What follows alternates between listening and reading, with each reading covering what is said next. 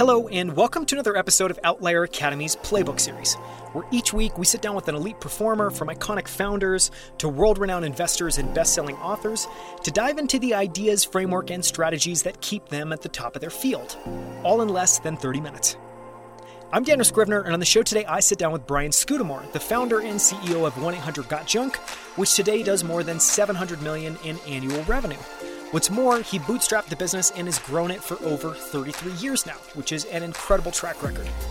Brian's also the author of New York Times bestselling book WTF, which stands for Willing to Fail and is about how failure can be your key to success.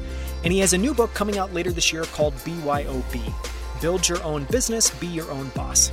In this episode, we cover Brian's struggle with ADD and how he found his learning and management style over the years how he counterbalances his desire to move quickly and fire before he's aimed with being smart and sensible, how he's used the power of brand to build 1 800 Got Junk, as well as his newest businesses, Shackshine and Wow One Day Painting.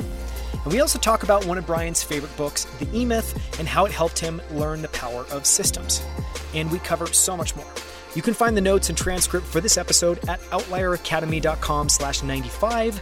That's 95. And you can follow Brian on Twitter at Brian Scudamore. That's Brian, S C U D A M O R E.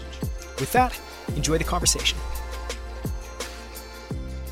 Brian Scudamore, thank you so much for coming back on Outlier Academy. I'm, I'm thrilled to have you on. Thanks for having me back. So, we're going to talk in this episode much more about tactics. And, you know, in the last episode, we spent a lot of time talking about your book, WTF, Willing to Fail, and a little bit about your, your new book, BYOB, that's coming out.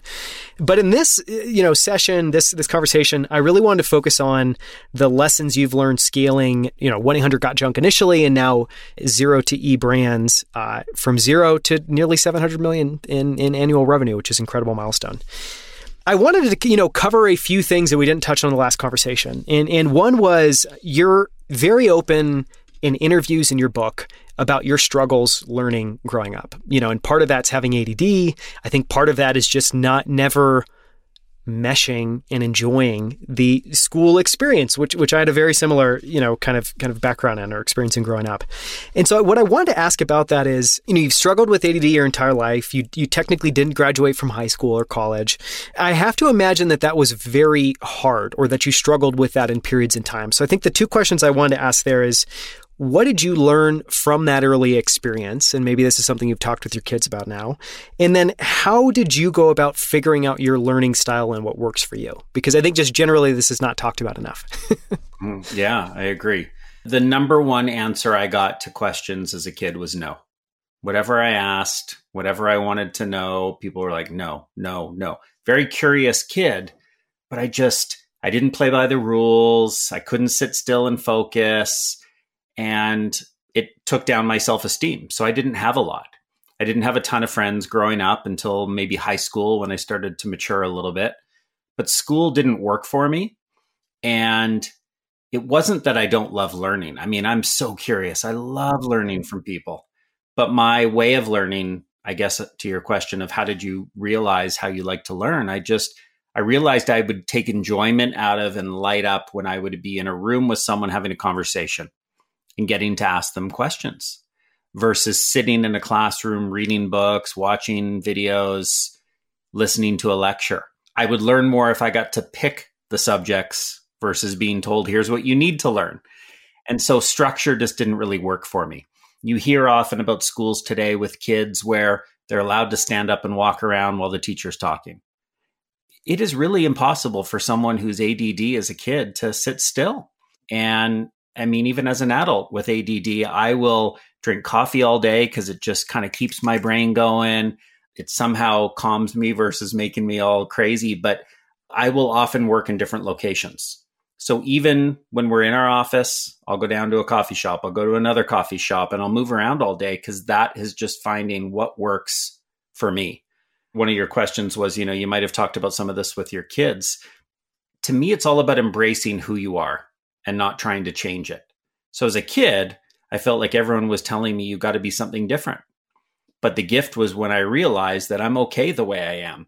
When I didn't finish high school, I felt a tremendous sort of angst around the fact that every one of my friends finished. I was the only one that didn't. But when I realized, again, that was okay, I learned, but I learned differently. I figured out how to channel that. So, what I ended up doing is many people get an MBA. I did not get an MBA nor try because schooling to that level wouldn't work for me. So, I created my own, what I call MBA, which is a mentor board of advisors. The way I learn my MBA is reaching out, picking up the phone, getting on a Zoom, picking someone's brains about something, and just learning from their experience. So, my entrepreneur driven education has all been just asking others who have succeeded and failed lots of questions. You touched on that so much of, and this applies to your kids, but applies to everybody, that, you know, so much of, of growing up is learning who you are and accepting that and embracing that. Has that experience grown up you know influence the way you parent where you spend more time really asking and trying to understand how each of your different kids learns and learning up you know their personality and their learning style how did that experience and just that notion of I learn differently kind of impact and how does that show up in how you work with your with your kids? Yeah, maybe not a direct answer, but it made me think of I, I've never once asked my kids, any of them, what they want to be when they grow up. I remember getting asked a lot as a kid myself and feeling the pressure of, well, what do my parents want me to be? My dad's a doctor. Does he want me to be a doctor? Does he want me to go to university? And there was some pressure. So I've decided the best way for me to parent with my kids from my growing up, as we all learn, is I just never ask them what they want to be. What does every parent want their kids to be? Happy. So my job as a parent has been how do we as a family go work and volunteer at the food bank? Take a trip to India and be in rural India and build a school, go to Kenya. Like we've been very blessed to have some money which allows us to travel and take some experiences but these aren't the four seasons you know type trips these are let's go learn and experience the planet and i want them to open their minds and eyes to different opportunities that they wouldn't normally be able to see and decide for themselves i've got my oldest right now is going to college and uh, she's applied to a bunch of colleges i've never done any steering to where i want her to go what type of program and it's it's kind of liberating as a parent because they'll ask for opinions and advice and I get to respond with questions to get them thinking. But it doesn't have to be a this is what I would do if I was you. I'm not you. So it's a, for me it's been a fun way to parent and I think it's been liberating and taking some stress off of how come my kid's not doing what I want? Cuz that's not the way it works. Yeah. I think that's a wonderful, a wonderful answer. One of the things I wanted to talk about as well too is we talked about this a little bit in the last interview where you know there's was a moment in building one eight hundred got junk where you realized you have yourself, you have someone else, you're both a little ADD leading the company, you need to go find somebody else that can push back on that. And, you know, one, you're strikingly aware of where you're strong, where you need help. You seem to be really great at strength of vision, big ideas, understanding people. And then you can move to execution, maybe too quickly sometimes, in that kind of ready, fire, aim approach. And so, what I wanted to ask there was number one, what do you feel like is the strength and superpower of having a strong bias to action and wanting to go and jump in? Because I think there's a lot of positive there. So I'm curious, you're aware of the negative. What are the positives? And how do you think about that? And then I think the second one, just how did you learn that you needed a counterbalance? And what was the process like there? Because I, am, I can imagine as well, too, it probably is in some ways more comforting to work with someone who's just like you as opposed to someone who's wired a little bit differently. That's interesting, Daniel. So I would agree. It is very comforting to work with someone that's very similar to you. And I think that's what I did early on was you want friendship, you want to have fun. And it's like, oh, we're so awesome together, but we're so similar together. How do you find someone that complements you, the the yin to your yang? So I think it just came with time for me to realize, again, others telling me I wasn't good at a lot of stuff that the business needed. But Erik Church and I, great friends, but very, very, very different.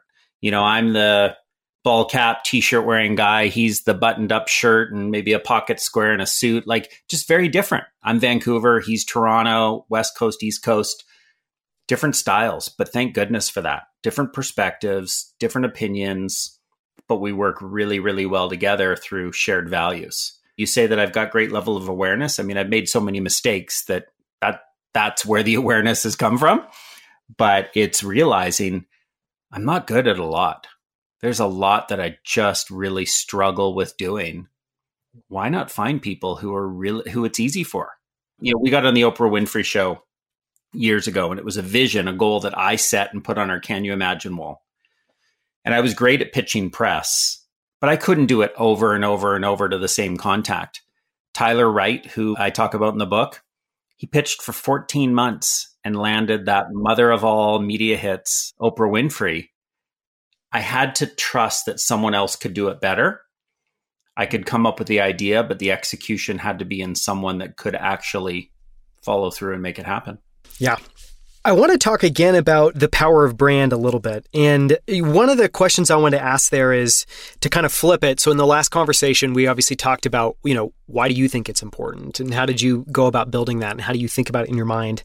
I kind of want to ask the inverse question now, which is when you have founders you're talking with, what advice do you share around brand? Do you have people you steer towards a brand, people you steer away from a brand? What like generalizable advice? You know, if you were to say, here's what I kind of learned from 1 800 Got Junk, but now I'm going to tee this up for anybody. What would your words of wisdom be around brand just generally for founders and entrepreneurs? The best book on branding I've ever read is by Al Ries, R I E S, uh, The 22 Immutable Laws of Branding. Now, it's an older book, but it is just phenomenal. Every time I've gone back to that and I followed the so called laws. So I built my brands based on that book. I think that, you know, a, a, brand creates a feeling and creates emotion. Be really careful and intentional with what feeling you're trying to create. So I'll give you a story with Wow One Day Painting. We paint people's homes in a day. When we go into someone's home, our initial color. So I bought the company, it was called One Day Painting. They came in and did my home, and I was so wowed that we bought it and rebranded it as Wow One Day Painting. And the colors that one day painting was was this orange and this kind of uh, blue. Took those colors and said, okay, that's what we're gonna just rebrand, and it's gonna look very similar. We put everyone in bright orange shirts, wow, one day painting, and the whole bit. And a customer, a friend customer, said to me, Brian, if you're trying to build trust when you have your painters all flash mob paint a home, don't send people in that are wearing penitentiary orange as a color. I mean, it just hit me as because we were having trouble growing, we were having trouble attracting franchise owners, and it was a struggle for a couple of years. And I was immediately like, that's one of the biggest problems. We had the right name, we had the wrong colors. We had the wrong logo and look and feel. We've literally had dozens of franchise partners for Wow One Day Painting that have gotten in because they looked at the logo and it spoke to them. It's a smiley little, you know, someone has to Google it and see it. But the logo spoke to them. And I'm like, that's a brand. And, and here's one more story, actually, and it's still Wow One Day Painting related. But to follow that vein, when I was about to buy the company, I went to a guy, James Alish, who's still in our business today. He wasn't at the time. And I said, You come from college pro painters. You've got so much painting experience. I'm looking at buying this company, One Day Painting. What do you think? And he looked at it and we talked about it. And he goes, no way. He goes, You're freaking nuts. This will never work. Here's a guy with a ton of experience, leadership, painting, franchising. And I thought about what he said and I said, I'm going to do it anyways. And I went and did it. Now, he wasn't with the business at the time. He came back to run our business after he saw the rebranded logo that I gave him. I said, I want to get your idea on the new brand we've created. What do you think? And he's like, How do I get in? And he left his business and joined ours. And I reminded him, I said, James, nothing has changed here in the model. I want to be clear.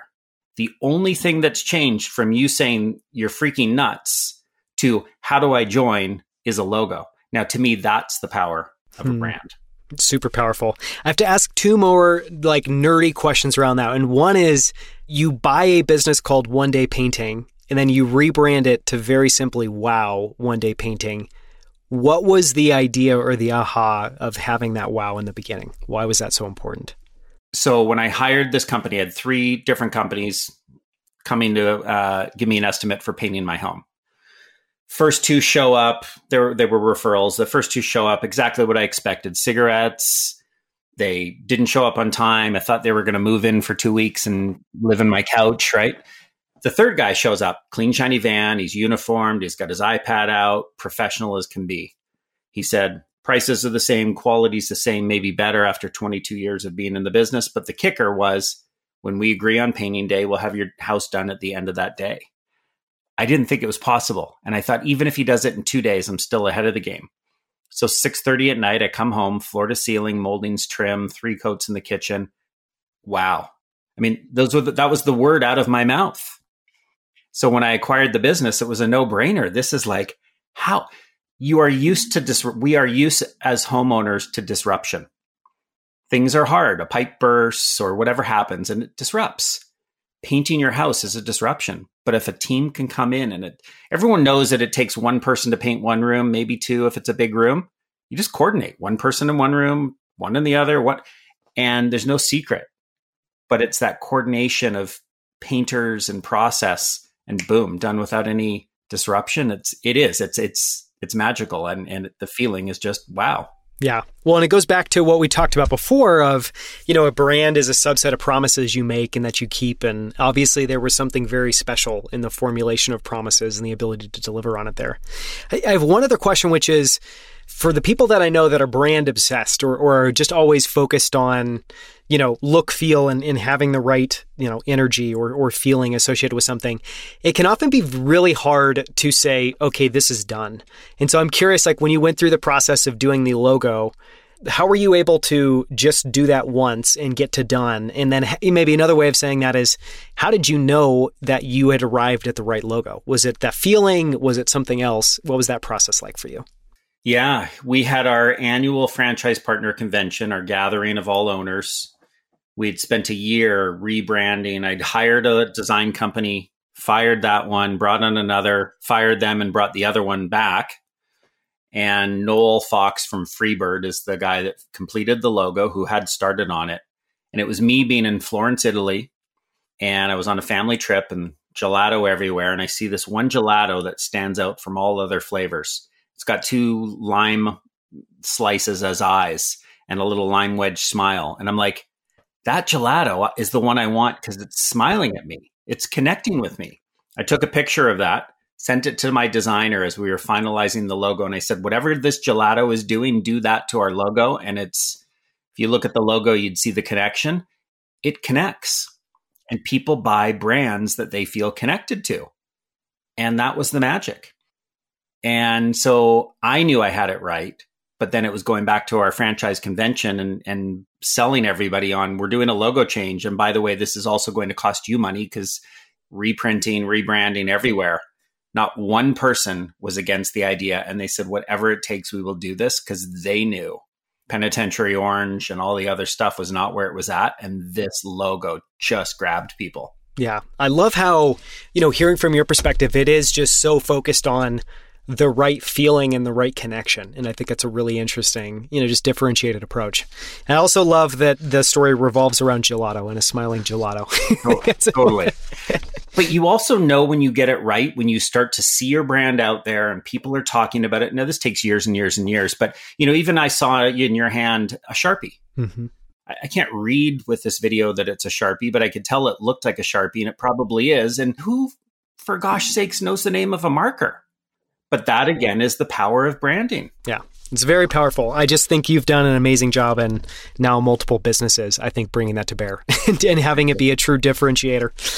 So I wanted to talk about just a couple of other things that, that stuck out to me. And one was the the power of systems. You know, we talk about this in our last interview. You talk about in your book reading the E Myth and having this realization of, okay, wow, I really need to, you know, start approaching the business very differently. So the question there is kind of twofold. I think for one, you know, the E Myth at this point, a lot of people know it. It's somewhat old. I don't know if it's getting read as much. So I think part of it was like, what was special about E Myth? And if you could kind of pitch what, what was unique about that book.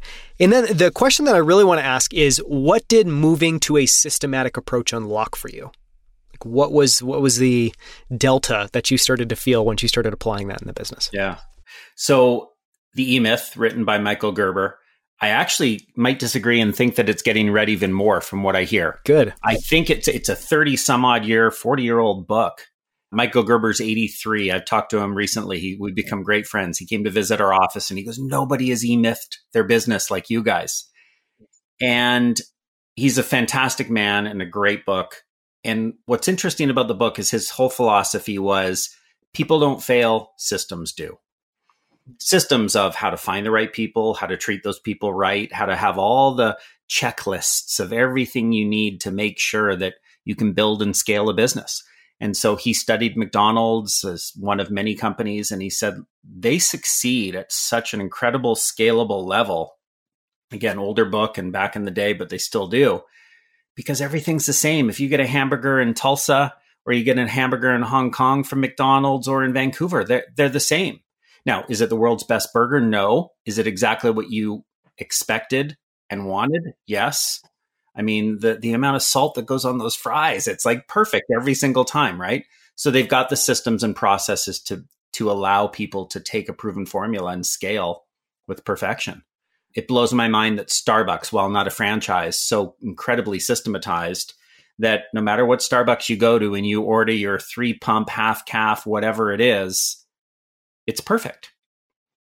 And everyone has somehow they've been able to train customers on how to explain and use the language of I want a grande, two pump, extra foam, no this and that. Like it's mind blowing.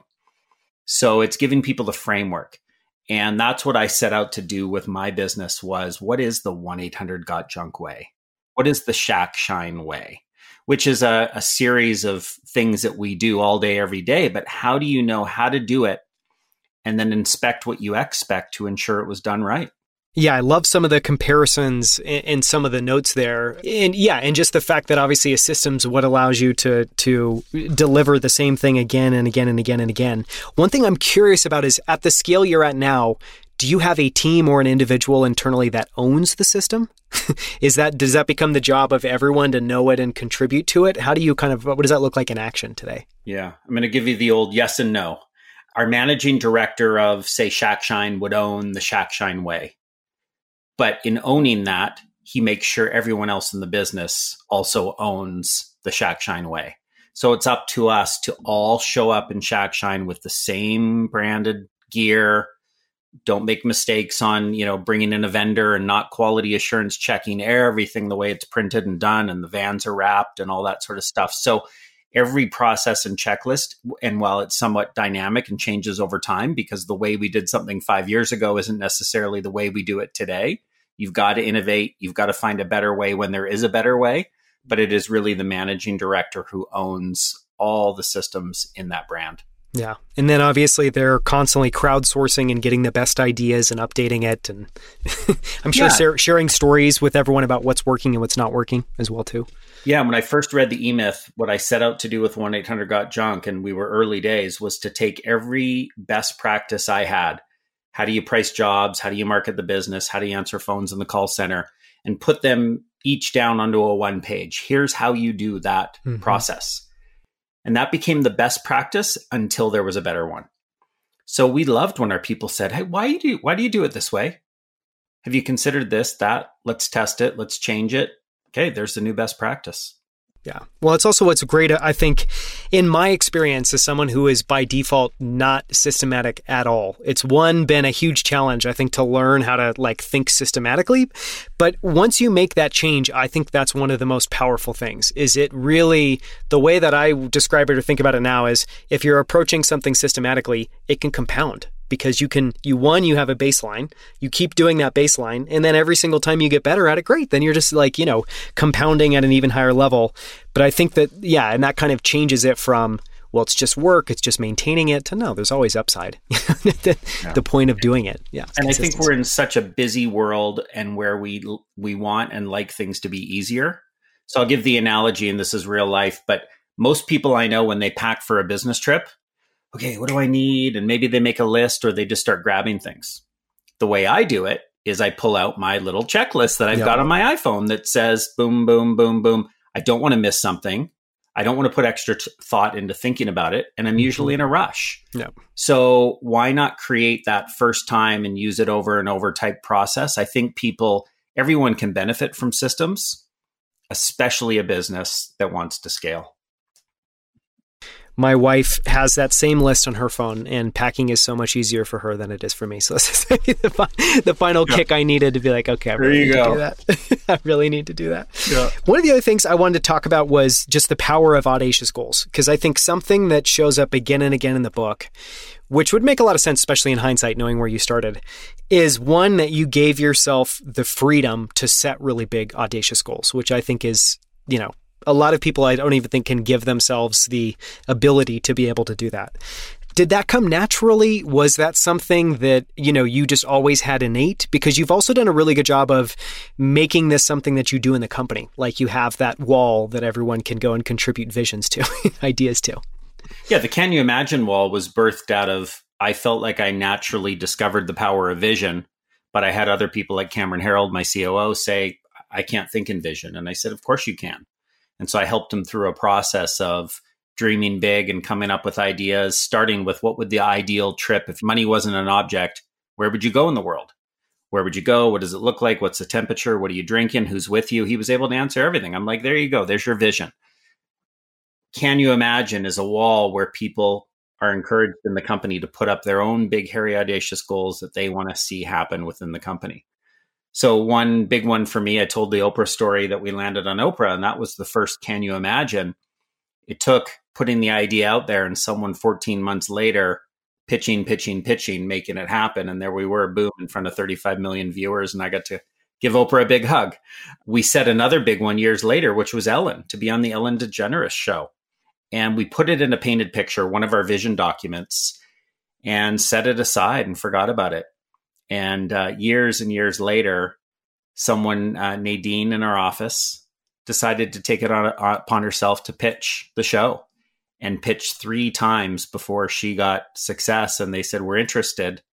And she and Sasha made it happen. And this was in October, and we ended up on the Ellen show with 1 800 Got Junk, a big sort of skit. And Ellen was talking about the company, and it was magic.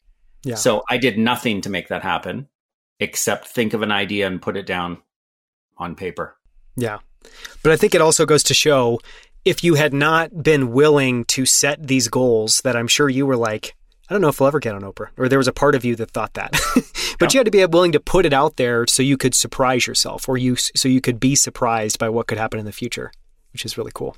We've got a painted picture for all our businesses, and we're rolling out new ones. So as we've achieved one, five years later, you roll out another one. And so we're doing that at uh, our big convention in Las Vegas in end of March. So Shackshine has a painted picture of vision for the first time because they're the newest business.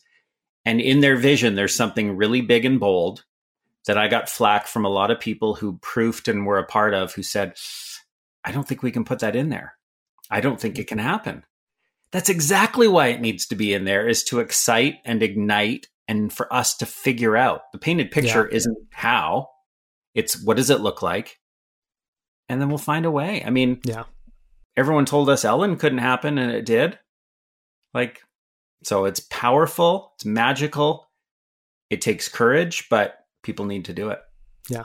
Well, I'm glad, you, and thank you for sharing those stories because I feel like this is another thing that you do exceptionally well that is not super common. I want to ask one more quick question and then one closing question. The sure. quick question is so we've talked about 22 immutable laws of brand and eMyth. We'll link to both of those in the show notes. Those are both good reminders for people. Is there anything else you've read that's either helped you personally or that you would recommend to other founders, entrepreneurs getting started or at some point in their journey? For me, Rocket Fuel which is a book that really focuses on your yin and your yang, your visionary and your implementer, and all the systems and processes on how to make that happen. Ironically, Erik and I discovered that book after we were doing it. And someone said, You gotta read, you've obviously read this. This is what you guys did. And we looked at it, we're like, no. And and it was someone taking and distilling what is, you know, a bit of a process out there that some people organically discover and making it easier to to apply. But great book, Rocket Fuel. Yeah. That's another one I have not heard of, so I'm super excited to check that out. Okay, last question, and thank you so much for all the time. So I want to ask you about how you think about success today and how that your perspective on that has changed over time. Because one, I think that this is something you have thought about a lot. But as we've talked about in the interview as well, I think just your perspective, you've you've grown a lot over the last 30 years. So what is your definition today maybe what was it if you know it at the at the in the early days because I'm sure probably the bar for success was much much lower. And how do you feel like that has changed over time? Just your bar of success. And this obviously can be around the business side, but I'm sure the personal side too. Yeah, I think it actually is a bit of a blend of personal and business. Years ago, I met uh, Paul Orfalea, who started Kinko's and sold it for, I don't know, gazillion dollars. And what was incredible is, is someone asked the question in the audience at our business program I was taking in Boston. They said, What is success to you? Now you've got all this money, you've got your private jet. What is success? And he goes, That's easy. He says, If my kids, when they're grown up, want to spend time with me, that will be success. He said, "Of course they want to spend time with me now. I'm, you know, they're they're my they depend on me, and I'm their dad. But when they're adults, if they want to spend time with me, that's success. And I've always held on to that, and it, it's been you know twenty some odd years or more, and it hasn't changed. And where I might broaden that is to would my franchise owners when they're out of the business one day and they're done, or my employees and people and team would they want to hang out with me when we're older and we're all adults? That would be powerful. Because of course employees want to hang out with you when they're working with you and you're on a business trip because, you know, hopefully you're a likable person, but you know, you're the boss. But what about when everything's said and done? Do they want to spend time with you because you've made a difference in each other's lives? That's success. Yeah. That's a beautiful sentiment. And especially with someone with two young kids, that that hits home. So Thank you so much for the time, Brian. Thanks for coming on. Thank you, Daniel. It. A lot of great conversation and really enjoyed it. Thank you for having me. Thank you. Thank you so much for listening. You can find links to everything we discussed, as well as the notes and transcript for this episode at outlieracademy.com slash 95. That's 95. For more from Brian Scudamore, listen to episode 92, where he joins me on our book club series to go deep on how he built 1 800 Got Junk and his best selling book, Willing to Fail How Failure Can Be Your Key to Success. You can also find more incredible interviews with the founders of Levels, Superhuman, 8 Sleep, Rally, Common Stock, and many other great companies, as well as best selling authors and many of the world's smartest investors at OutlierAcademy.com. And you can now also find us on YouTube at youtube.com slash outlieracademy. On our channel, you'll find all of our full length interviews as well as the best short clips from every episode, including this one. Thank you so much for listening. We'll see you next week right here on Outlier Academy.